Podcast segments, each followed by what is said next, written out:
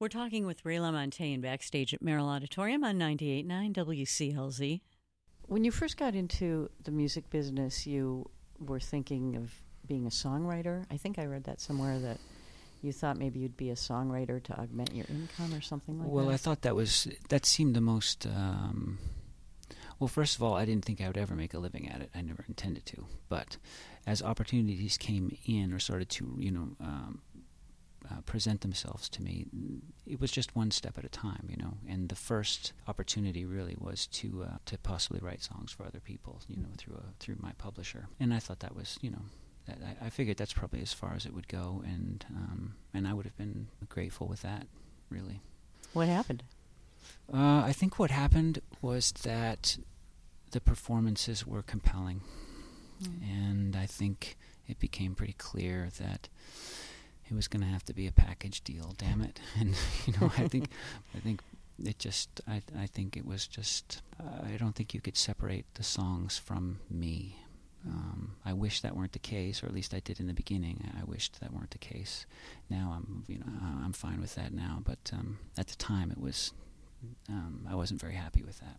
I can't picture somebody else singing your song. I mean, I've heard people yeah, sing that's your the problem. Yeah, that's that's the problem. You Yeah. know, They they don't sound quite right. they don't sound quite right. it's like someone singing Joni Mitchell songs. You know, some you, people do it, but they don't sound. Yeah, you can't really do that, can you? And and so, I think the last time we talked with you, you you were saying that you were enjoying doing the, you, that you like doing the sheds and the arenas better w- than doing Mm. the intimate shows. But Mhm. now you, last fall you started the. Uh, I think it was last yeah, fall. we the started acoustic doing. tour. Yeah, and that really was because um, I was really sparked because I went to see.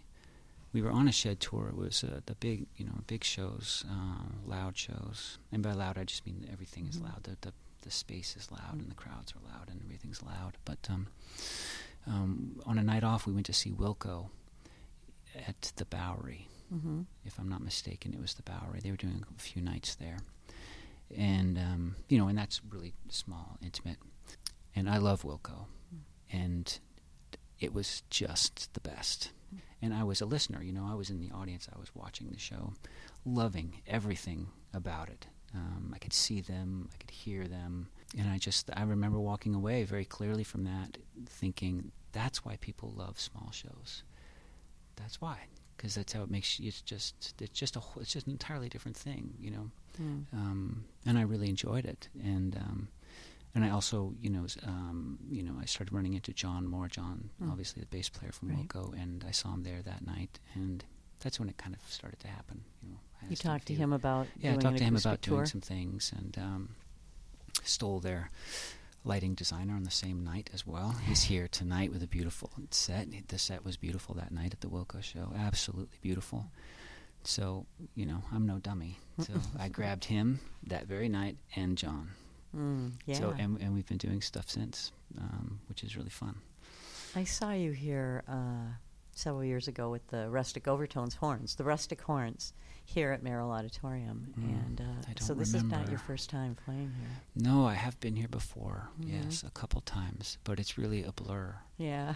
I was up there just just a little while ago, walking around, thinking it just doesn't. Um, for some reason, this just is not ringing a bell. Huh. I don't. I mean, I know I've been here. It doesn't look the same as I remembered it. Yeah. Well, you must have a lot of things that feel like a blur. You go so many places and do so many things. How how do certain things stick in your consciousness? Oh, it just you know, it's just a blur.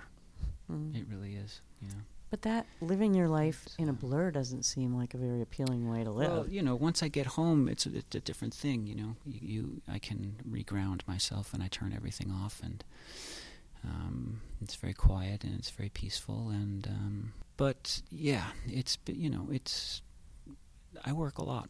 Mm. Do you like performing? I do when it's going well. I do when it's going well, and when that when the circle is happening, when when the energy that you're giving is being returned to you, when you can feel that circle happening, that's really nice. And and when you can hear everything really well, and um, if I can hear everything well, then I can do what I know I can do.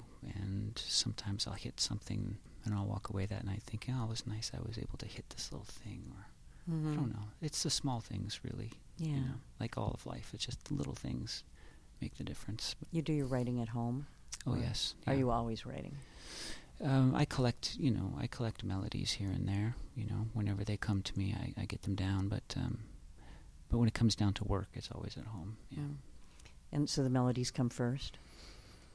Oh yes, yeah, Mhm. always. You know, at this point, I just they just write themselves. I just let them tell me what they want to be.